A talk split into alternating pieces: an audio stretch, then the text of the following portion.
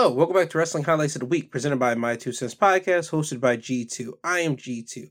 I am here to bring you wrestling highlights of the week for Raw, SmackDown, NXT, AEW Dynamite, AEW Rampage, and Impact Wrestling. Now, without being said, let's get on with the show. Raw will start off with a women's matchup between Bianca Belair, the Raw Women's Champion, going against Nikki Cross. Bianca would win the match by pinfall by hitting Nikki with a KOD. After the match, Damage Control would attack Bianca Belair, which will lead to Asuka and Alexa Bliss running down to the ring to make the save for Asuka. They would take out Damage Control, and this was set up for our main event of the night for the Women's Tag Team Championship match. Asuka and Alexa going against Dakota Kai and Iyo Sky. Now, Asuka and Alexa have been gone for Raw for about a good two, three weeks now. So them being back here was making a statement that they want to get revenge for Damage Control, taking them out those three weeks ago. So that's the reason why they're here, and that's the reason why they're getting a tag team championship matchup later that night. After this, we will get a Bobby Lashley Brock Lesnar talking segment. Well, sort of. Uh, originally, they were supposed to be in separate rooms, and they were supposed to conduct this type of segment, interview, talk situation, like way that uh, Matt Riddle and Seth Rollins did. But Bobby Lashley would be in a room by himself, and Brock wouldn't be there. Brock would instead go to the ring. Bobby would say that Brock has been ducking him for the past 20 years. He exposed Brock at Royal Rumble when he beat him, and he's going to expose him again at Crown Jewel the same way that he did two weeks ago when he speared him through the barricade. Bobby would claim that Brock is a Bobby Lashley wannabe. So Brock would retort. Brock would tell Bobby that he came here to fight and not talk, so he calls Bobby out to the ring. Bobby would oblige and make his way to the ring. Brock would meet Bobby at the walkway and they would just brawl for a short amount of time before referees, officials, and some wrestlers come out to separate both men. And during this whole melee of both men being separated, Triple H would even come out and he would tell one of the referees and let it be known that if these men touch each other, the match is off. And he wanted the ref to tell both Brock and Bobby that. And this would be the last time that we would see both Brock and Bobby on the show. So again, this was the hype of their match at this Saturday, or if you listen to it right now, Saturday, uh, tonight's Crown Jewel event with Brock going against Bobby Lashley. Now, after this situation, we would get a Seth Rollins versus Austin Theory match. This was a great match. Seth would win the match by pinfall when he would counter a pedigree that Austin Theory was trying to give him and hit a curb stomp for the win. Austin Theory, even though he lost in this match, he put up a hell of a performance against Seth Rollins. Seth Rollins is an incredible performer. You can put him in the ring with anybody, and that matches will turn out good. Austin Theory, he is somebody that I believe that Vince had high hopes on, and also Triple H has high hopes on, even though it doesn't seem that way with the way that Theory gets booked and being in position for certain matches that he loses. Triple H still has some plan for Austin Theory. He still has the Money in the Bank briefcase. So this match with right here with Seth, even though he lost, he still came out a winner in the end by showing what he can do with a high caliber performer like Seth Rollins. Now, after this matchup, we would get Roman Reigns coming out with Paul Heyman to the ring. Roman will come out here and say that he's going to be honest with the fans. He mentions that for the last two years, he has been hyping up his opponents for whenever he's about to have a championship matchup but when it's time for the match to happen, he just smashes them. He talks about his upcoming match with Logan Paul at Crown Jewel and mentions that Logan Paul has only had two matches, and for him to hype up this third match, it would be a complete waste of his time. It's beneath them. So Roman would hand the mic to Paul Heyman so Paul can hype up the match. Paul will hype up the match. He talks about how Logan Paul has pins in his hands and that he could, if he could connect with that one lucky shot, with Roman just completely discrediting that all the way in his mannerisms. And Paul Heyman would be interrupted by The Miz. Miz would come out here, and before he says anything, he would pay respect by saying that Roman Reigns is his tribal chief. And he does this all in a way to try to cut a deal with Roman. He says that he will help Roman take care of Logan Paul because he knows Logan Paul's weaknesses because he brought him into the WWE. In exchange, he wants his help with he who shall not be named, meaning Dexter Lumis, and his whole problem.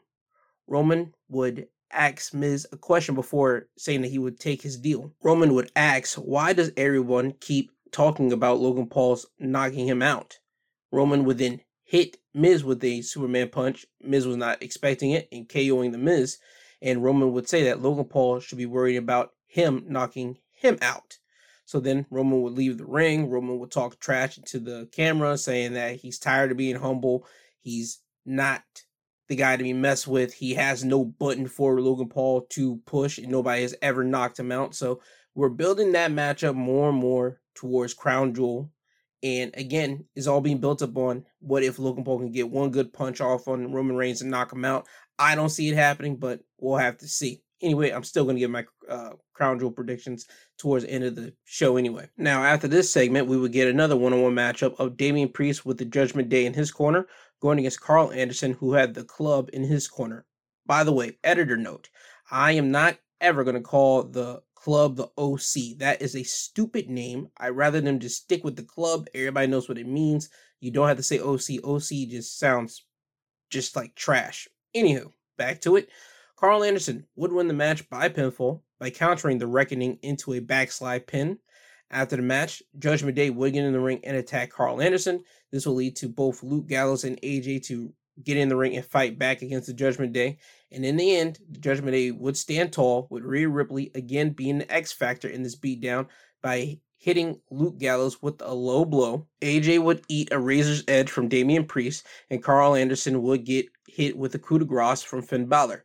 Also, AJ would also get hit with a frog splash from Dominik Mysterio again. So Judgment Day laid out the club, and again, this is still setting up for the club to get a female to join their side against the Judgment Day's Rhea Ripley. Who is it? I have no idea yet. We still have to wait and see for that. After this goes down, we will now have time for JBL to come out here, and we're in Dallas, Texas, and JBL's from Texas, so you think that JBL isn't going to make fun of his town, but you would be wrong. He makes fun of the fans here, and he calls out Baron Corbin to come out here. Corbin's out here, and he adds on to making fun of the crowd. These two would go at it with the crowd for a little bit. R-Truth will come out to the ring, and he's dressed up as a cowboy and act like Truth. He would mistake Corbin and JBL for wearing Halloween costumes since this is Halloween night when Raw's on. But they're not out here wearing costumes. JBL's in a regular suit and Baron Corbin's in a tracksuit, but it has like floral designs on it. JBL will say that they aren't wearing costumes, and he would call R-Truth an idiot. Truth would say that Corbin is dressed like a jack, and before he could finish that, Corbin would try to throw a punch at Truth. Truth would duck it and beat up on Corbin. And then you would see JBL throw his hat at Truth, and this would distract Truth, and it will allow Corbin to attack Truth from behind, then grab him and hit the end of days for the end of this segment. Now, after this, we would get to our trick or treat street fight. Matt Riddle with Elias in his corner, going against Otis, who had Chad Gable in his corner. Matt Riddle would come out here dressed up as Elias, as Otis and Chad Gable would come out dressing up as Chris Farley and Patrick Swayze in their whole, I believe that was an SNL like little skit that they had. Like they were like strippers or some type of Chippendale dancers, one of the two. They even did the whole Chippendale dance routine going down to the ring. It was just nothing but just trying to kill time. Anyway, Riddle would win the match by pinfall when Riddle would hit an RKO on Otis when Otis was wearing a pumpkin on his head. Chad will go through a table when Elias would hit a jumping knee strike to Chad's face, and that will smash Chad through the table. And again, this was just nothing but a gimmicky match since this was Halloween when Raw happened. So after this match would happen, we would get The Miz going against Mustafa Ali. Ali would win that match by pinfall, thanks to Dexter Lumis interfering. When Miz had the match under control outside of the ring, Dexter would grab the Miz. Miz would escape the attempt capture and run into the ring. Dexter would hop the commentary table and stand on it and look at the Miz when security would run towards him and chase Dexter away. This would lead to the Miz turning around into a superkick by Ali, and then Ali will follow it up with a 450 splash for the win. So Ali is building a momentum for his inevitable clash with Seth for the United States Championship. And again, we're building up for the Miz and Dexter Lumis situation because after this, Johnny Gargano video will play, and it's Johnny Gargano basically having a WWE spoof version of ABC's 2020 tell alls. And Johnny's here to explain why Dexter Lumis has been attacking The Miz for months. Johnny would state that this was an orchestrated plan by The Miz to make people pay attention to him because The Miz wants to be seen as a big, high, like celebrity. He hired Dexter because he knew Dexter was down on his luck because he lost his job and he needed a job and needed money. So when Miz first got kidnapped, it was a plan, and he paid Dexter half of his money. Miz hasn't paid the other half to Dexter, so that's the reason why Dexter is constantly going after the Miz. He's looking for his other half of the payment. So that's the reason why we're getting this. And you know what? Okay, fine, cool. Dexter and the Miz making a deal. Miz basically paying Dexter off. I can see it because Johnny laid it all out. Miz wants to be a big, high price like celebrity. He wants to seem like he is one. And what celebrities need? They need stalkers. They need uh, press to follow them. They need all this type of crap. So that's what the Miz was trying to get with Dexter Lumis situation here. So yeah, it makes sense. Now, after this, we will get to our main event, the Women's Tag Team Championship matchup of Alexa Bliss and Asuka with Bianca in their corner, going against Iyo Sky and Dakota Kai, who had Bayley in their corner. Alexa and Asuka would win the tag team championships when Asuka would hit Iyo with a roundhouse kick, then tag in Alexa to hit Twisted Bliss for the win. Now, a highlight of the match was Bianca and Bayley. They would be fighting on the outside of the ring, and they'll be fighting on a black like stage equipment crate and they're on top of it, and you will see Bayley grab Bianca and hit a Bayley to belly off the crate and smashing through two tables that were right beside them. So this took both Bianca and Bayley out of the equation, and it left it down to all four of these women. So again, now we have new uh, WWE Women Tag Team Champions, Asuka and Alexa. That you will have fireworks going off in the back, and I'm cool with this because again, this progressed the storyline, and it would announce that at Crown Jewel Alexa and Asuka will be defending their championships against Dakota and Iyo, as Dakota and Iyo have basically put in their rematch clause for the championship. So that's what we're getting at Crown Jewel as well. And that's your Raw wrestling highlights of the week. Now, moving on to NXT, we have Bron Breakker coming out here. Bron Breakker hasn't been on NXT in the last well last week because he needed some rest after Halloween Havoc, and that's what he would start. He would say that at Halloween Havoc, it was not just a big night for him, but for everyone back. He named guys like Wes Lee and guys like Apollo, and then Pretty Deadly will come out and make fun of Bron for barely making out of his match with his championship. While they last week they defended their championships in courageous fashion. Pretty Deadly are jealous because Bron is getting the spotlight while they aren't, and they will make mention of how Wes Lee got the spotlight last week and he didn't deserve it. So Wes Lee will come out and tell Pretty Deadly to shut up, and then all four men will talk. And ultimately, in the end, we are going to get an NXT Tag Team Championship matchup scheduled for the main event between Pretty Deadly and the team of Wes Lee and Bron Breakker. So basically, this is NXT's uh, champions going against each other. After this, we will have R-Truth going against Grayson Waller, and unfortunately, uh, the match would end pretty uh, abruptly when Grayson Waller would be outside of the ring and R-Truth would try to attempt a leaping high flying move over the top rope, but his uh, hand or leg would get caught on the top rope, and whenever he went down and crashed onto the floor, his leg hit the floor hard, and you could see like he was arching and grabbing at his like left knee or right knee, one of the two. And that's whenever the referee would have to call for it because medical would come down there check on truth to see if he's okay if he can still continue and he couldn't. So that's when they had to wave the match off and give the win off to grayson waller and truth will have to get helped to the back after the match to kill time grayson waller will grab a microphone and in just he will say that nxt is his house it doesn't matter if you're an nxt wrestler raw wrestler smackdown wrestler nxt is his and you guys better beware of nxt because it's mine. So after this, we will get a Schism interview, and the main point of this is asking Ava Raine why she joined Schism. Ava would say that when she signed to WWE and got injured early in her career, people that she knew didn't check on her. People that she knew in the performance center didn't check on her. People that supposedly knew her for all this time, they didn't check on her. But a new guy did, and it was Joe Gacy. Joe Gacy was there for her. Ava let it be known that Joe isn't asking anything of her. Instead, he is giving her a family. And in the end, Ava would announce that next week Joe Gacy will go against Cameron Grimes for the last time because Cameron Grimes is a pain and he is not accepting uh, the schism's love. He's not accepting Joe Gacy's teaching. So this is their only way that Joe Gacy could make Cameron Grimes listen and basically learn from him. So Joe Gacy will go against Cameron Grimes one more time next week on NXT. Now, after this, we will have Thea Hale with Andre Chase and Duke Hudson going against Kiana James. Kiana James would win the match by pinfall, by hitting the 401k, which is a reverse sling blade, on Thea Hale and then cover her for the win. After the match, Andre would check on Thea and to see if she was okay. And Andre would get attacked from behind by Charlie Dempsey. Charlie Dempsey would apply a chokehold onto Andre Chase. Duke Hudson would run into the ring and Dempsey would leave the ring. And then you would see Duke help up both Andre and Thea. And you just start hearing the crowd chant for Chase You, Chase You. And I forgot to mention this. The reason why we haven't seen Bodhi Hayward in NXT is because Bodhi Hayward has been uh released. Bodhi Hayward was the guy that was around Andre Chase. He was like the first like pupil of Andre Chase University. So now with him being released, it seems that they're going to try to put Duke Hudson in this situation, and it seems that Duke Hudson's going to be like the sniveling, like conniving guy trying to backstab somebody.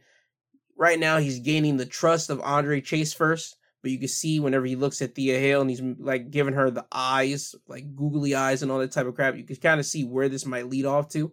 I don't think it's going to succeed personally, but we shall see. Um, again, just want to make note of this. Bodhi Hayward was one of five NXT talents that got released this past week. It was Bodhi Hayward, uh, Sloane Jacobs, Erica Yan, Damaris Griffin, and Ru Feng. Now, Sloane Jacobs and Ru Feng, I have seen on NXT. They were there only for like a brief cup of coffee.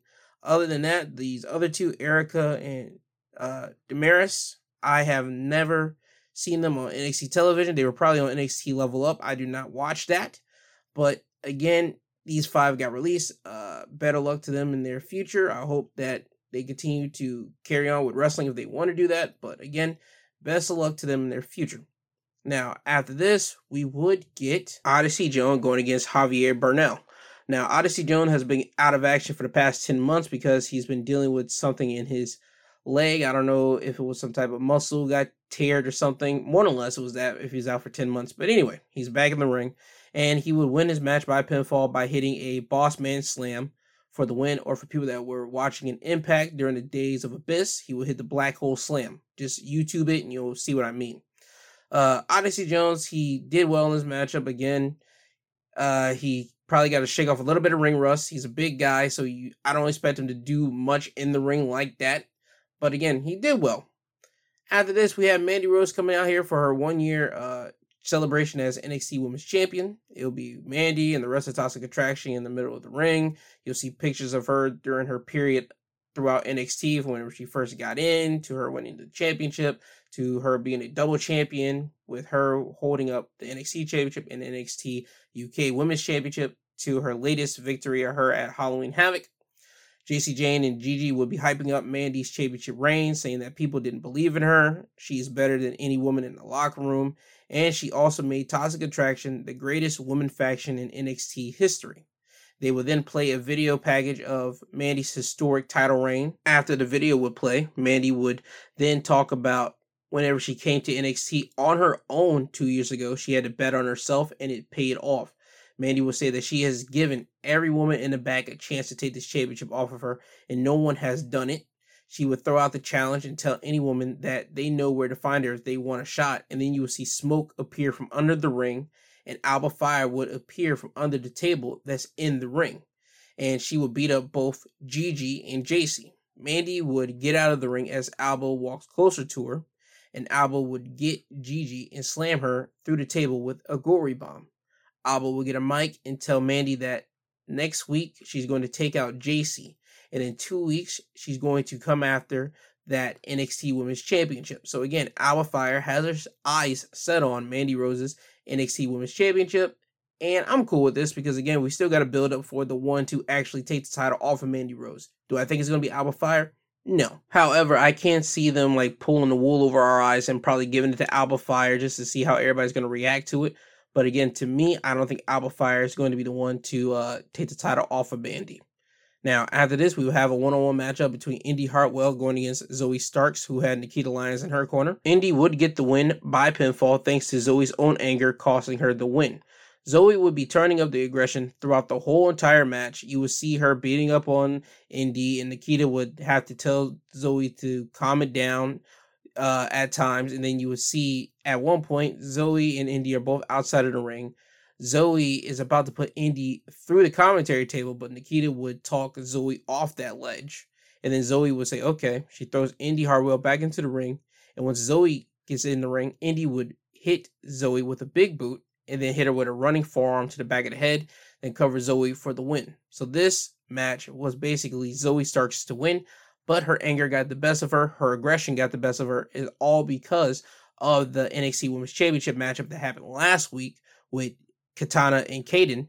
And they're going to get a rematch for those NXT Women's Championships next week on NXT. So again, she has to calm that anger down and not have that be the reason why she loses another opportunity at the NXT Women's Championships next week on NXT. Now, after this matchup, we would get Cora Jade going against Valentina Feroz. And Cora would win the match by pinfall by hitting a double underhook DDT for the win. After the match, Cora would get her kendo stick and press it up to Valentina's neck. And Cora was looking to hit her, but Wendy Choo would come down to the ring and make the save. Cora would hit Wendy in the stomach with the kendo stick first, and then you would see Wendy like duck the other shot and like beat up on Cora, grab the kendo stick, try to swing it so many times at Cora, and Cora would just basically duck him, then leave out of the ring. So we now got our new feud for Cora Jade. It's her going against Wendy Choo. Now, time for NXT main event. NXT Tag Team Championship matchup. Pretty Deadly defending their titles against the North American Champion Wes Lee and NXT Champion Bron Breakker. Pretty Deadly would retain their championships when Carmelo Hayes would interfere. Wes Lee was on the top turnbuckle and he's looking to hit some type of move, but Melo would go on to the ring apron and throw Wes Lee off the top turnbuckle. This will allow Kit Wilson to get Wes and pin him. And now we have Pretty Deadly again winning their championship matches with another person's assistance. So far, it's been Damon Kemp, and now it's been Carmelo Hayes. Last week, they won strictly by themselves, but this week, they had interference. So, again, it's now a 50 50 on their championship reign here of interference to them winning by themselves. And that's cool because, again, bad guys are bad guys. They're supposed to win by the skin of their teeth. And that's basically what Pretty Deadly uh, did here. After the match, you will see Wes leap over the ropes and land on Melo. and then you will see both of these two fighting to the back. Bron will be in the ring holding up his NXT championship, and then when he turned around, Von Wagner would lay out Bron Breakker with a big boot, and as Bron Breakker's laid out on the mat, you will see Von Wagner motioning for a championship around his waist. So Von Wagner is literally going after the NXT champion, Bron Breakker. Now we would go to the backstage area where Apollo Crews is seeing all this happening and he's just looking at the monitor. And then you would see JD McDonagh walk up on Apollo and he would let Apollo know that he is going after Apollo now because if Apollo wants the NXT championship, he has to go through JD first because JD still wants that NXT championship.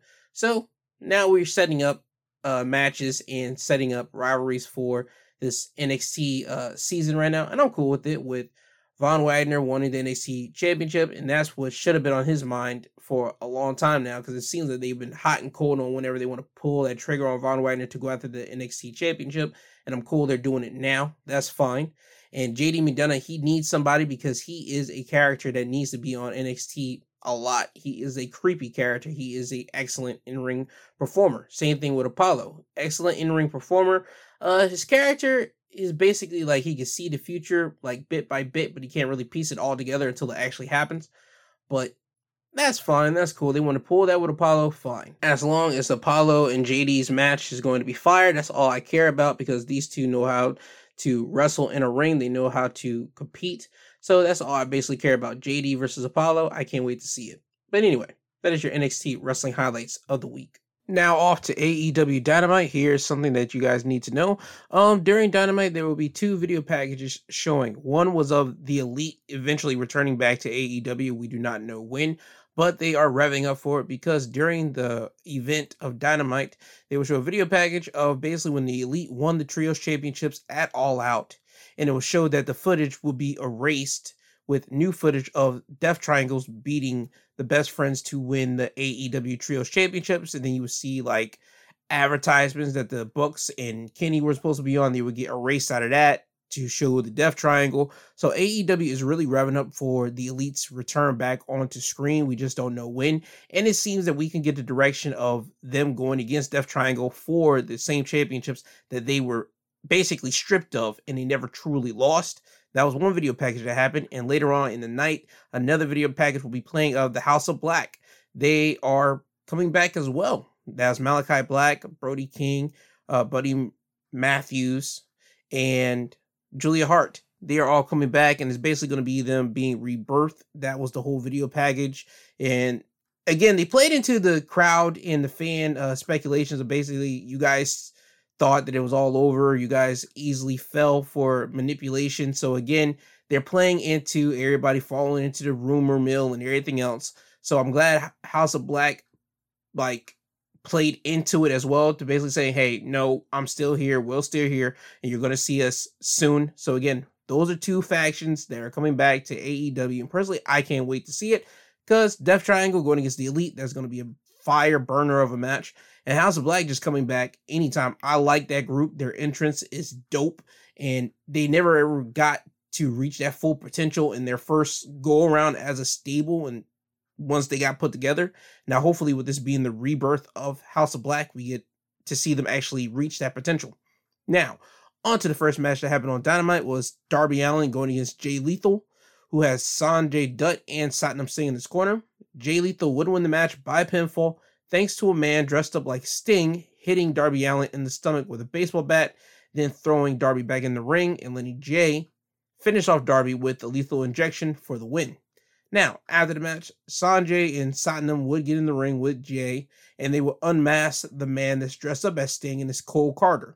Cole Karter is the guy that was part of QT Marshall's The Factory, and before he came into AEW, he was two dimes on NXT. Now, all four men would stomp out Darby Allin until Sting's music hits, and then you will see Jay and his company leave the ring and they wait for Sting to come out at the entrance ramp, but Sting never shows up. Instead, you will see Darby Allin get up in the middle of the ring as he's waiting also for Sting to come out. Jeff Jarrett will slide in the ring behind Darby Allin, turn him around and hit him with a guitar shot, making Darby bleed. Now Jay Lethal and the rest of his guys will get in the ring with to embrace with Jeff Jarrett because Jeff has a history with Jay Lethal and Sanjay Dutt back to their time in Impact Wrestling. Um, Jeff would get a microphone and he makes it clear that he is a part of AEW and before he leaves AEW, there will be body bags. So Jeff Jarrett is now a part of AEW, and also when AEW would go off air, Tony Khan, the owner of AEW, would tweet out, "Welcome to AEW Dynamite to the new AEW Director of Business Development, Jeff Jarrett. I look forward to expanding the AEW live events calendar in 2023." And in future years with Jeff Jarrett and our entire great AEW team.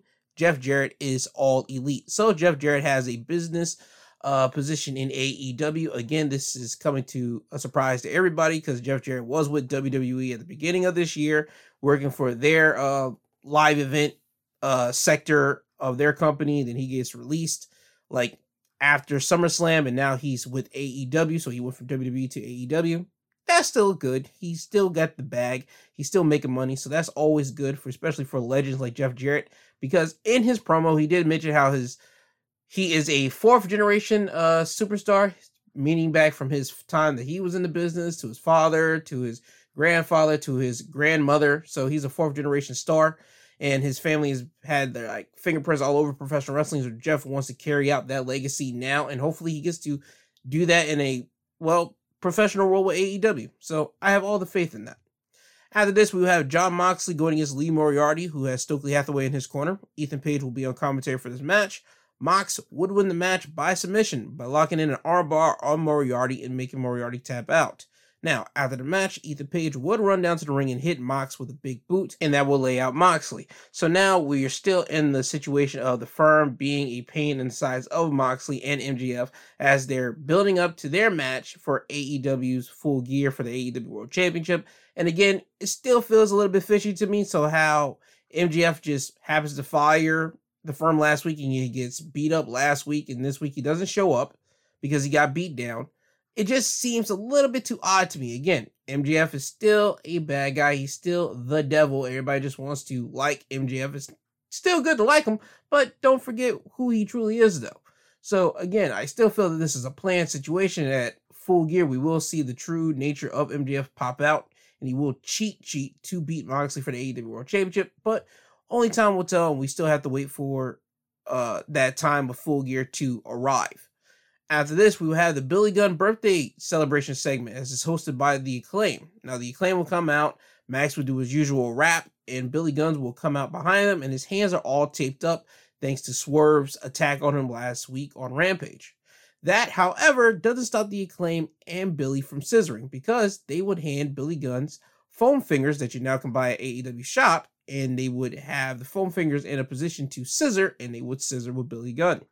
Billy will also get an award from the acclaim for being the best daddy, because again, this is still their whole thing, uh, calling Billy Gunn's daddy ass. The acclaim will also unveil a certificate.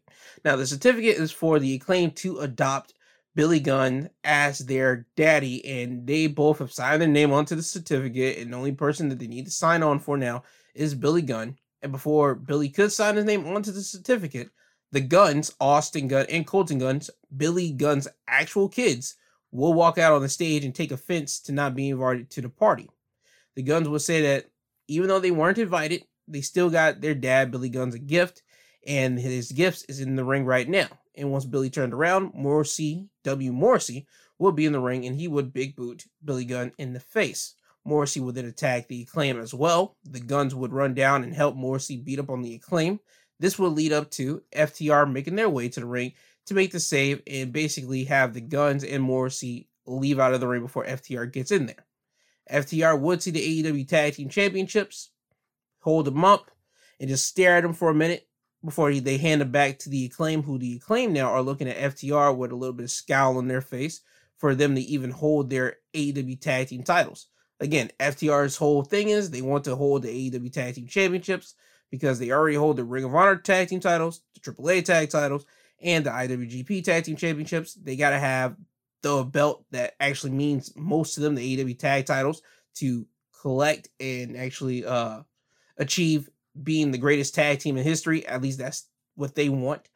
And again, the Acclaim are champions. They want to retain and hold on to their titles, but again, they have to go against Swerve In Our Glory at full gear to see if they will retain those tag titles and get to keep them. Now, later in the night, speaking of Swerve In Our Glory, we would have a backstage interview with Swerve, who had Rick Ross right beside him. And yes, I'm talking about Miami, Florida rapper Rick Ross, the boss. Ross will be here to hype up Swerve, saying that Swerve is not only the biggest wrestler, but also he wants to make Swerve the largest recording artist in the world because Swerve does rap. Keith Lee will walk up on Swerve and Rick Ross and dap up Ross, but he will have some words for Swerve asking Swerve why he's been ducking his texts and not answering them. He will also ask Swerve who was the cameraman who recorded him beating up and kidnapping Billy Gunns last week on Rampage. Rick Ross will stop Keith Lee right there and say that today is a happy day because they are celebrating Swerve In Our Glory being the number one contenders for the tag team titles. Swerve would make mention to Keith and tell him that he hasn't been ducking him and to show Keith that he is still an admirable man and the man that he's been teaming with for the better part of a year now. He got an eight man tag match set up for next week. It will be the Acclaim and FTR going against Swerve In Our Glory and the Gunn Club. So that match has been scheduled for next week on Dynamite. We will go to our next match, the ROH Championship matchup of Chris Jericho with Jake Hager and the Ring of Honor Pure Champion Daniel Garcia in his corner, going against a former Ring of Honor champion, whether it be a World Champion, Tag Champion, Pure Champion, all other titles. And it turned out to be Colt Cabana. Now, the internet would have fun with this and everybody will be posting up memes of saying CM Punk must be flipping tables and all this type of stuff. What I want to say to everybody right now is that listen, Tony Khan puts Cabana on the show. I guarantee you, Punk does not care. Punk is dealing with his arm right now, trying to get that back into recovery, trying to get that healed all up so he can come back and do wrestling if he wants to do that. Still, we have no idea about the investigation on Punk's side. Punk has not been released. He has not been fired. There has been no official word on AEW side yet. Again, there's always rumors and speculations going around. I'm waiting until the official AEW press release has been put out that CM Punk's contract has been bought out, or we have come to terms with CM Punk and he's no longer with AEW or something. Until that comes out, CM Punk is still on the AEW roster, so we just gotta wait and see. But Colt is here. He gets a big uh, hero's welcome from the fans and even AEW uh, wrestlers would tweet out that it's good to see Colt Cabana back on TV, but that would not make Colt win the championship here. Chris Jericho would win that match by pinfall thanks to Jake Hager getting involved. When Colt Cabana would have the Superman pin on Chris Jericho, and it looks like he's about to win the Ring of Honor Championship, Hager would sweep Colt's arm and break up the pin. This will lead to Colt Cabana hitting both Jake Hager and Daniel Garcia with a springboard moonsault. And once Colt got back in the ring, Jericho would hit him with a code breaker for the win. Now, after the match, Jericho and his Jericho Appreciation Society members will go up the stage, and you will see the Jericho members grab Ian Riccaboni, who is a Ring of Honor commentator. Jericho was going to hit Ian with the Ring of Honor Championship, but Claudio Castagnoli would come out and attack Jericho. This will lead to Bryan Danielson and Wheeler Yuta to come out to help Claudio, making it a Blackpool Combat Club going against Jericho Appreciation Society situation. Then you have backstage officials and security come out to separate all of these men. So Claudio's problems with Jericho have not finished yet, and Bryan Danielson's whole thing with Daniel Garcia isn't finished yet either. After this, we get another championship matchup. This time for the All Atlantic Championship. It's a triple threat match. Luchasaurus going against Rey Fenix, going against Orange Cassidy. Orange Cassidy would retain the championship by pinfall by hitting Rey Fenix with the Orange Punch in midair when Rey Fenix was trying to do a move, but Orange Punch just clipped him right in midair and covered him for the win. Now, there will be a situation with Pac coming down to the ring towards the end of the match, and Pac would try to hand Fenix the ring bell hammer, the same hammer that Pac was using when he uh, had his matches with Orange Cassidy and Trent to retain his All Atlantic Championship. Rey Fenix didn't want to use this, so that would made Fenix basically lose the match here.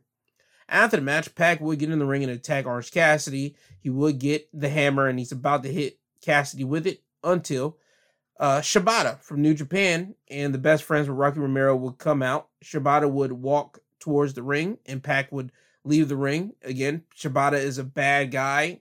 And I mean like a bad guy as in like he's a dangerous dude. He really like strikes and kicks and all this type of stuff. So he's one of the like legit guys of New Japan that really will like beat the tar out of you. And Pac will leave the ring. Shibata's in the middle of the ring. He stands there. And Orange Cassidy gets up with sunglasses on, the All Atlantic title in his hands, and he has a contract in his hand. He would look at Shibata, hand him the contract. Shibata would sign the contract, and the match is made official for Dynamite, where Orange Cassidy will be defending that All Atlantic Championship against Shibata. Now, again, I'm glad to see Shibata here. It just makes me think is Shibata going to be wrestling in America just like regularly? Because New Japan style is real strong, striking, hard hitting, and Shibata, I don't think he can do as much New Japan style the way that he used to. So for him to go over to America and do the American style of wrestling, it would be interesting to see if he could do it, but only time will tell. We just have to wait and see. Now, after this, we have a TBS championship matchup of Marina Shafir going against Jade Cargill, who had Leila Grey in her corner. Nyla Rose and Vickie Guerrero will be on the stage doing commentary for the match and trying to distract Jade. Jade again does not hold the TBS championship. Literally, she is a champion, but she does not have possession of the belt because Nyla Rose has the title because she stole it. You will see Jade not take the bait from Nyla Rose. She ends up beating Marina Shafir by hitting her with Jaded to win the match. Kiera Hogan would try to sneak attack Nyla Rose to get back the TBS title, but that doesn't work. Nyla will lay out uh, Hogan and then walk away. So again, we're still leading up to Jade going against Nyla Rose for possession of the TBS championship, but it does not get made official, not on Dynamite this week. Now, for the main event, it will be for the ROH Television Championship. Samoa Joe going against Brian Cage, who had Prince Nana in his corner. Samoa Joe would win this match by submission by applying the Coquina clutch on Brian and making Brian tap out. Now, after the match, the Gates of Agony would come down to the ring and attack Samoa Joe. Brian would join them and beating up on Samoa Joe. So now you got the whole embassy beating up on Samoa Joe, which will lead to Wardlow making his way down to the ring. Now, the embassy would leave the ring as Wardlow gets in there. Wardlow is uh, a partner of Samoa Joe in their team, War Joe, and he has Samoa Joe's back here. And as it looks that just Wardlow just manning the ring by himself and he's watching the embassy walk up the stage, he would not see Powerhouse Hobbs sneak into the ring, and Powerhouse would hit Wardlow with a spine buster and laying Wardlow out. Powerhouse Hobbs would then pick up the TNT championship and hold it up in the air to end Dynamite. So again, we know what Powerhouse Hobb wants. He wants a TNT title. So we are on the course for full gear. And I'm going to say it again full gear Powerhouse Hobbs going against Wardlow. And that is your AEW Dynamite wrestling highlights of the week. Now, off to Impact Wrestling. Impact Wrestling will open up with an Eddie Edwards uh, promo as he's in the desert at night. And the main gist of this thing is that he's challenging PCO to meet him here because only one man will be coming back from the desert and they have to finish this thing between the both of them. So that happens later on in the night. But the first match of Impact would be Kenny King going against Mike Bailey in a first round X Division Championship match tournament. Mike Bailey would win that match by pinfall by reversing a single leg crab into a cradle pin for the win. Now, next week, Mike Bailey will be facing Trey Miguel in the semifinals of the X Division Championship tournament. After this, we will have Savannah Evans with Tasha Steelz in her corner going against Jessica, who's one half of the Impact Knockouts Tag Team Champions, with Death Dolls in her corner. Death Dolls is Taya Valkyrie, who's the other half of the Knockouts Tag Team Champions, and Rosemary. Tasha Evans would win the match by pinfall when Jessica would watch as Rosemary speared Tasha because Tasha pushed Taya Valkyrie into the ring post earlier because Tasha got involved in the match by getting on the ring post and Taya pulled her down. So this all gets to these ladies getting into it on the outside. Jessica would watch this, and then when she turned her attention back to Savannah, she would get hit with a big boot to the face, and then Savannah would finish off Jessica with a full Nelson slam for the win. Now, for Savannah winning the match, it would be announced that at Overdrive in another two weeks, it would be Tasha Steelz and Savannah Evans going against the Death Dolls for the Impact Knockouts Tag Team titles. Now, after this, they would show video of PCO meeting Eddie Edwards out in the desert, and they will have their fight in the desert. And to be honest with you, this was another cinematic like match that I believe that we are more than likely over by now. I mean, 2020 cinematic matches needed to happen because not everybody could do actual matches in front of people, and uh, 2020 was a weird time, so everybody just basically started experimenting. So I believe the cinematic matches are done now. This one wasn't needed, but in the end, PCO would get buried by Eddie Edwards when Eddie would hit PCO in the stomach with the shovel and then hit PCO in the head with the shovel for that be the final blow and start covering up PCO with dirt and rocks. So he buried PCO. I'm not sure PCO is leaving Impact, his contract's up or not. I don't know, or this is just way for PCO to uh like rest his body up or whatever it needs to be because PCO is a older gentleman.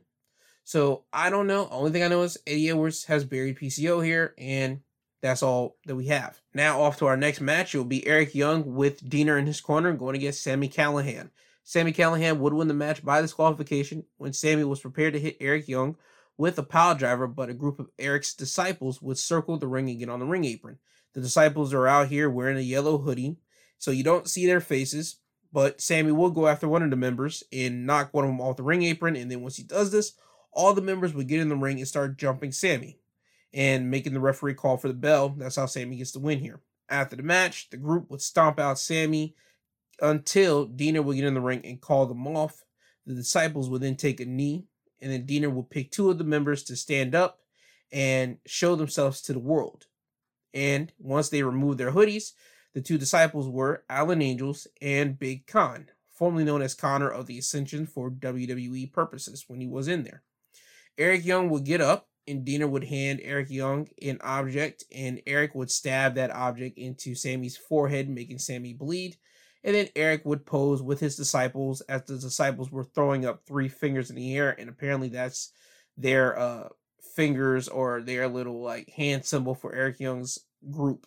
Again, Eric Young has to reshuffle the deck with uh, Violence by Design since uh, Joe Doering is out and he has to deal with cancer again. It's good that now Impact has Alan Angels, a guy that was not utilized on AEW as he could have been. But again, AEW has such a big roster, so it is what it is. So now with Impact, he's with Eric Young's group, Violent by Design, and hopefully he gets to showcase himself. And Big Kon, he hasn't been able to be on national television for a good while. I mean, a good couple years. The last time he was on television was literally this year, but like in a real quick, like squash match with Josh Alexander when Josh just basically beat him real quick. So now to see Konnor here and hopefully he gets a bigger role and be the big guy for uh Violence by Design here.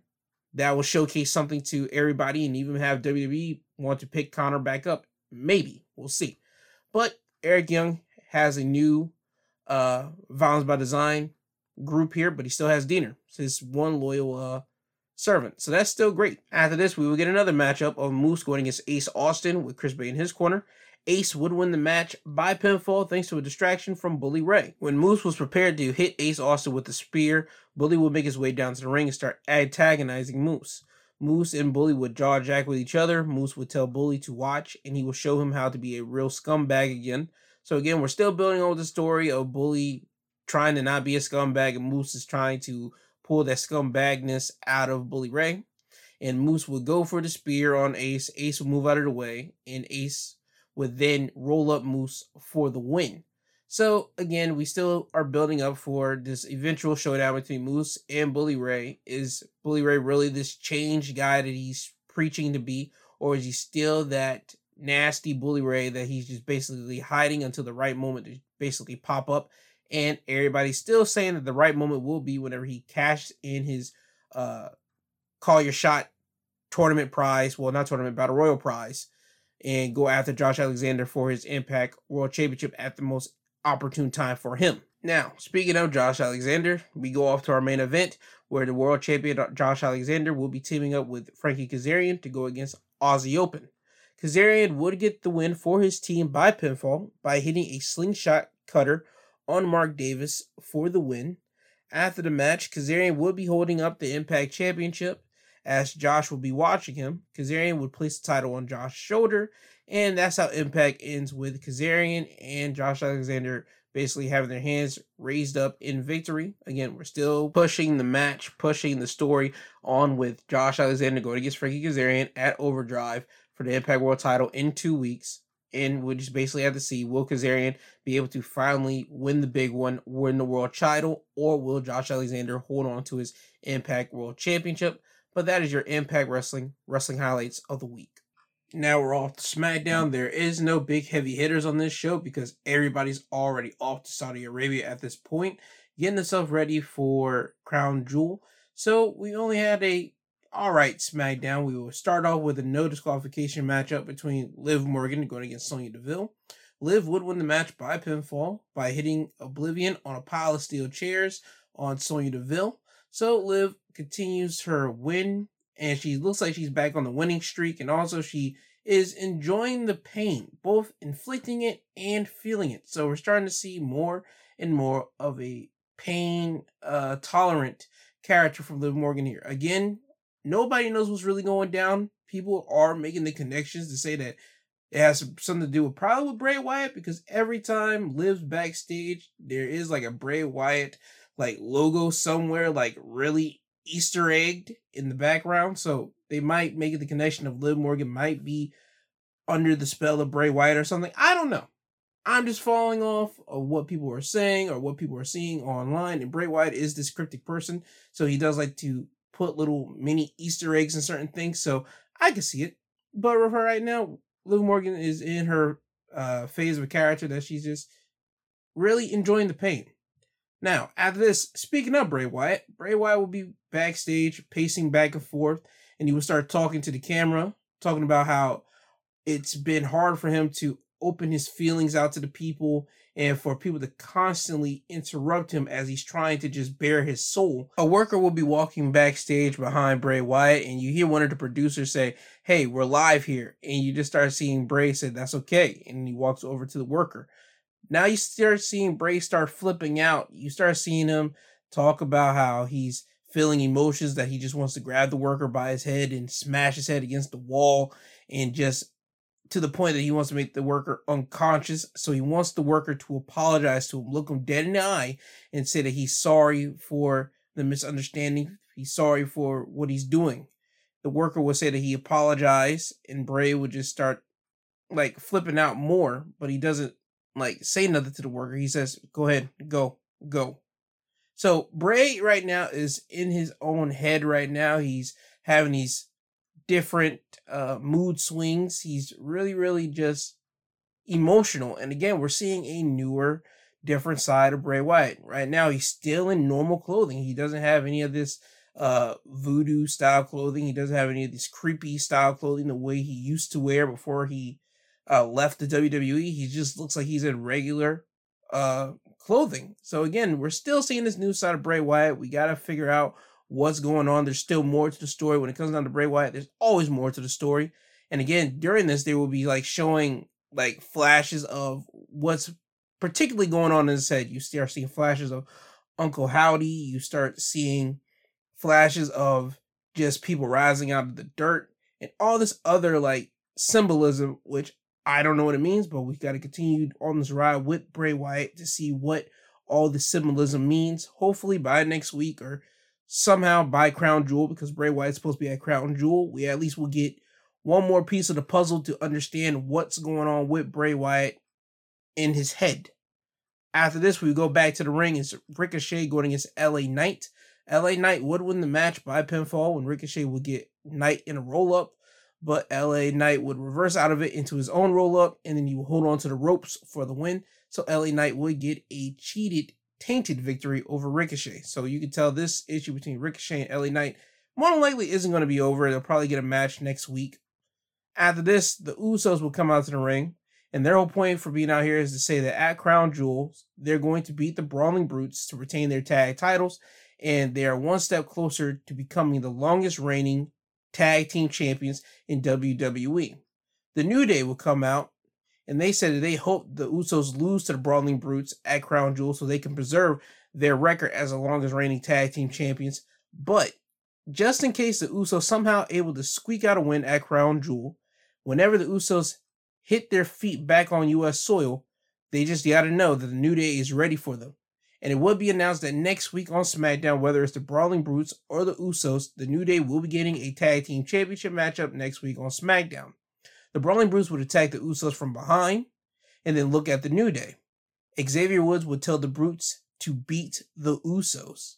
And then you would see the New Day and the Brutes stomp out on the Usos until Sami Zayn and Solo Sikoa will come down to the ring to even the score. In the end, the Bloodline would stand tall, leaving everybody laid out, and again, we're building up for Crown Jewel. The Usos going against the Brawling Brutes. And also, more than likely, next week, the Usos going against the New Day for that title of who is going to be the longest reigning tag team champions in history. Will the New Day stop the Usos from becoming the longest reigning tag team champions? Or will the Usos beat the New Day to become the longest reigning tag team champions? And again, I'm going to throw this out there again next week when it comes down to the title match, let it be the Usos going against the New Day. No bloodline interference, no nobody interference. Just two tag teams that have all this history between each other, all this respect between each other. Just go out there and have a banger of a match. Let Big E be on commentary. Big E's able to fly out. He's not medically cleared yet for in ring competition, but he should be there on this historic night. If the New Day happen to lose to the Usos and have the Usos become the longest reigning tag team champions, this is a historic situation. Big E was a part of the New Day whenever they won the tag team titles and went on their long reigning tag team champions to become the longest reigning tag team champions in WWE history, it would make sense for Big E to be somewhere around the arena, somewhere in the fans' eyes sight to see this historic making matchup happen next week on SmackDown. And again, I want the match to be just between the Usos and the New Day. Nobody interfere, no nothing. Give them the main event slot and just allow them to have a good 35, 40 minute match because that match itself alone has a whole lot of stakes riding on it. If you don't give me 30 minutes, I'm going to be really disappointed because that is stupid that you don't give these two tag teams 30 minutes. So again, let that be what it is next week on SmackDown. You have that free advice for you right there. Use it, take it, please. Because if you don't, you're just wasting time. After this, we will get Shayna Baszler with Ronda Rousey in her corner going against Natalya. Shayna Baszler would win the match by submission when Baszler will lock in Natalya in the Coquina clutch, and Baszler would have Natalya tap out. After the match, Shayna and Ronda will look at Natalya, who is being looked at by the ref, and she's on her knees. Ronda would say something to Shayna, and then Shayna would start pulling down one of her knee pads, and just straight up just knee Natalya right in the face, and it looks like it hits her right in the nose. Ronda and Shayna would leave the ring, and we will see a ref hand Natalya a towel because Natalya's nose is busted open, and I mean just red gushing. So we're seeing a newer, unleashed, ruthless side of Shayna Baszler thanks to Ronda Rousey now being with her. So hopefully this will lead into a more vicious Shayna Baszler and her just start tearing people's arms apart until it gets to the point that Shayna wants the SmackDown Championship away from Ronda, and we get that match that should have happened some time ago between Shayna Baszler and Ronda Rousey. Now, after this, MVP will be in the ring, and he says that he has five guys that he wants Braun to go against since Omos went against four guys on Raw. Out walks the five guys. They're five local guys that they just picked out of basically whatever uh, environment area that SmackDown's running in that night. But before he even get to the ring, Braun's music would hit and he would just truck down the ring and just destroy all five of those guys as MVP will watch in the ring. Braun will look at MVP and start going towards MVP and get in the ring. P will leave the ring trying to run away. Braun will chase after him and he would get MVP, throw him back in the ring, and hit MVP with three running power slams to lay out MVP. So this gives Braun a fair fight with Omos at Crown Jewel, with Omos just being by himself with no MVP. So it's going to be truly giant versus monster among monsters with no interference, just a straight up monster battle at Crown Jewel. Now to end off SmackDown in the main event, it'll be for the Intercontinental Championship. It'll be Rey Mysterio going against the champion Gunther, who had no Imperium by his side. Gunther sent Imperium directly to the back, and they did not interfere in this match, none at all. Gunther would retain the Intercontinental Championship by defeating Rey Mysterio when Gunther would big boot Rey Mysterio in the face, then grab him by the arm and pull him in for a short arm clothesline for the win. So Gunther is still your Intercontinental Champion. This was a good match between Gunther and Rey Mysterio. Rey Mysterio is a 40 some odd year old man and he's still able to move around like he was able to move when he first got into WWE 20 years ago. I mean, not probably as fast, but you get the drift. A man that is 40 some odd years old, the way that Rey has been getting thrown around, the way that he's constantly been getting thrown around throughout his whole career, is still able to move the way that he was able to move against Gunther on SmackDown. That is remarkable. So that again tells you that modern medicine has really done wonders to the body. So again, this was a good match between Rey Mysterio and Gunther. Rey Mysterio put on a clinic with Gunther. Gunther just uh, brought more prestige onto the Intercontinental Championship. So that's the whole thing with this matchup. I would implore you to watch this matchup if you want to see good wrestling, big man versus small man wrestling. It was great. And that is your SmackDown wrestling highlights of the week. Now, off to AEW Rampage. Before I get into it, there would be something that would be announced on Rampage. Chris Jericho would be backstage and he would announce that at full gear for the ROH Championship, it will be a fatal four way matchup of himself going against Sammy Guevara, going against Bryan Danielson, and Claudio Castagnoli. The reason why he did this is because Bryan Danielson and Claudio both made a statement on Rampage that they both want a shot at the Ring of Honor Championship since they're both former Ring of Honor champions. Chris Jericho would say that instead of going against them both at one on one. Why not do it at the same time? Because he feels that the Blackpool Combat Club members really don't like each other. So he's going to test that theory at full gear. And instead of just having himself going against those two, he's going to have an extra support system in his side during the match, and it's going to be Sammy Guevara. So once those two take out both Bryan Danielson and Claudio Castagnoli, and it comes down to those two, Jericho looks at Sammy and taps him, say, you know what you're going to do, little buddy. So Sammy will look at Chris Jericho, and this gives off the implication that Sammy Guevara is more than likely going to have to lay down for Chris Jericho, and Sammy's not going to like that, but we will have to see when Full Gear runs around. Now, for the matches that happened on Rampage, the first match would be the All Atlantic Championship matchup between Shibata going against the champion Orange Cassidy. Orange Cassidy would retain the championship by pinfall by hitting Shibata with the orange punch when Shibata was going for the punt kick.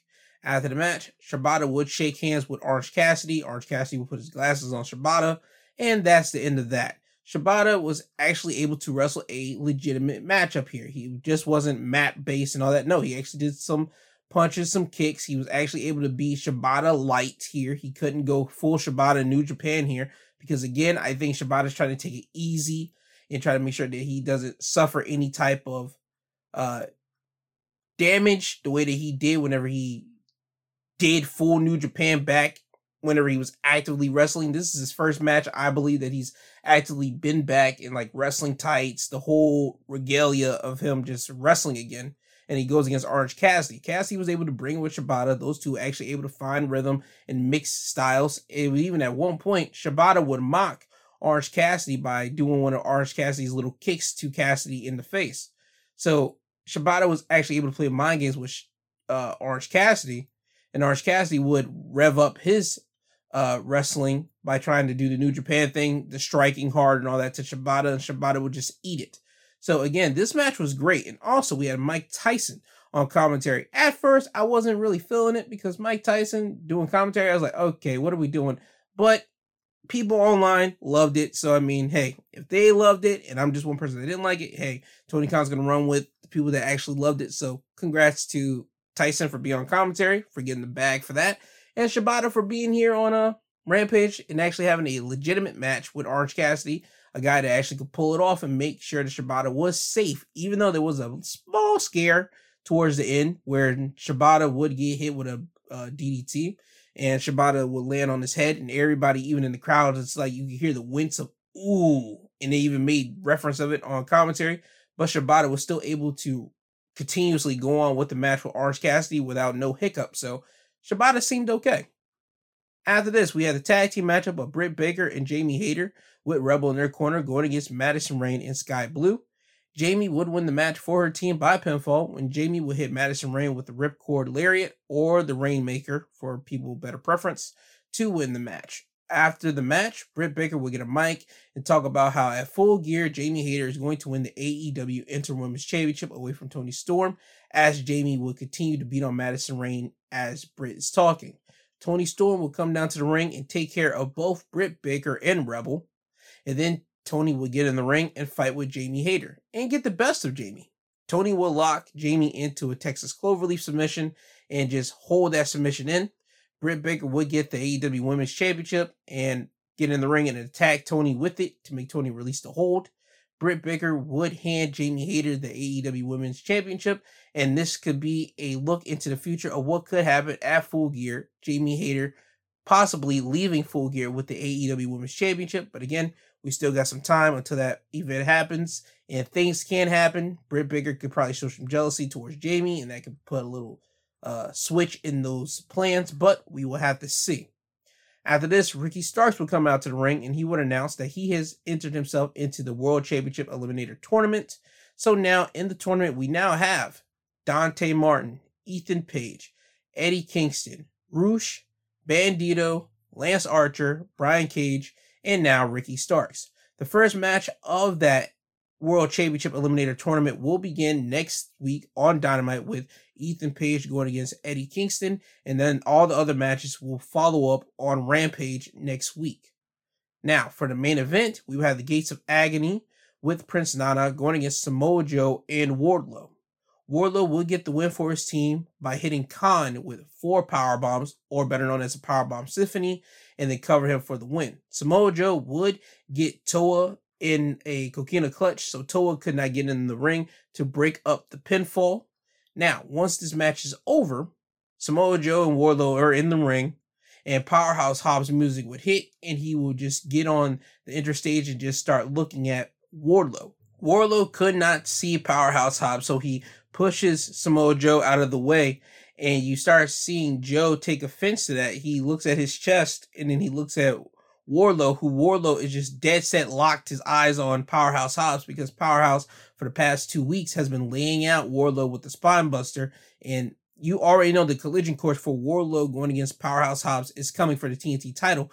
But as you can now start seeing from the way that Samoa Joe is looking at his chest and then looking at Wardlow, you can tell that Wardlow has somebody else to now deal with creepingly because Samoa Joe didn't say nothing to Wardlow. He didn't do nothing to Wardlow. He just looked at Wardlow and he just start sizing him up a little bit.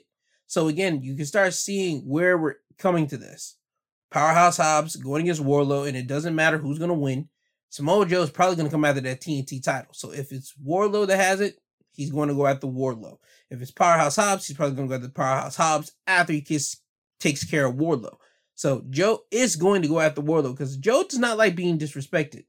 He's a guy that hasn't been disrespected in no other like shape and found in any other company, the way that somebody puts his hands on him or anything like that.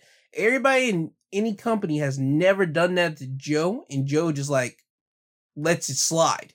Joe is always the guy that's going to go after retaliation for something if any disrespect towards him. So Wardlow has now got to think about that whenever he gets his mind off of Powerhouse Hobbs. And with that, that is your AEW Rampage Wrestling highlights of the week. Now, before I get you guys out of here, let me give you my crown jewel predictions. The first match for the WWE Women's Tag Team titles, Alexa Bliss and Asuka defending it against Damage Control's Dakota Kai and Iyo Sky. I think Alexa and Asuka is going to retain the titles. They just won it on Monday Night Raw this week. I don't think we're just going to have them quickly just turn the titles back over to Dakota Kai and Iyo Sky at Crown Jewel. So Alexa and Asuka. For the undisputed tag team titles, the Usos going against the Brawling Brutes. The Usos, again, the same thing. The Usos going against the Brawling Brutes. I don't think we're going to have the Usos turn the titles over to the Brawling Brutes for some type of surprise, like, yeah, we're going to give something to the fans here in Saudi Arabia. I think not. I think the Usos are going to retain it and go against the New Day next week on SmackDown. Last woman standing for the Raw Women's Championship, Bianca Belair going against Bayley. Now that I'm going with Bayley, I think we're going to give the Saudi Arabia fans something there on that match. Bianca and Bayley are going to have a great last woman standing, but I think Bayley's going to come out on the opposite side winning the championship thanks to damage control and possibly even somebody else maybe debuting to join damage control. Maybe, might be Nikki Cross. Who knows? I don't know. I just think that bailey's going to win it to send a like different thing for the Raw Women's division because Bianca's held on to that title since what? WrestleMania? Yeah, she's held on to it since WrestleMania. So I think they're going to pull the trigger and give it to Bayley here. After this, Braun Strowman going against Omos. I think they're going to probably give this to Strowman. I'm not sure why they would. I mean, Strowman just came back, so I can see why they would do it. But Omos is a guy that still needs the still needs to shine to beat a former world champion. So I, for me personally, I would go for Omos to win it. But with WWE creative, I'm thinking probably Braun. So I got to give it to Braun here. Drew McIntyre going against Karrion Kross in a steel cage. I think Drew McIntyre is going to win this because Karrion beat him in the strap match. So Drew McIntyre, and then we get one more matchup between Drew and Karrion, and probably in some other kind of crazy gimmicky match I have no idea, but I'm gonna go with Drew with this. Brock Lesnar versus Bobby Lashley. Ugh, I think we're gonna go with Brock here because Brock's only around for a finite amount of time on the WWE like schedule. Whenever they actually have him on the contract, they like selectively put him in for certain things. And if Brock beats Bobby here, we're both now down to one and one, so we can get a rubber match at a bigger venue and a bigger event. So I'm gonna go Brock here. The club going against the Judgment Day six man tag. I'm going to go with the club. I think the club's going to have a woman in their corner to be the representative to go against Rhea Ripley if Rhea Ripley tries to get involved in this six man tag.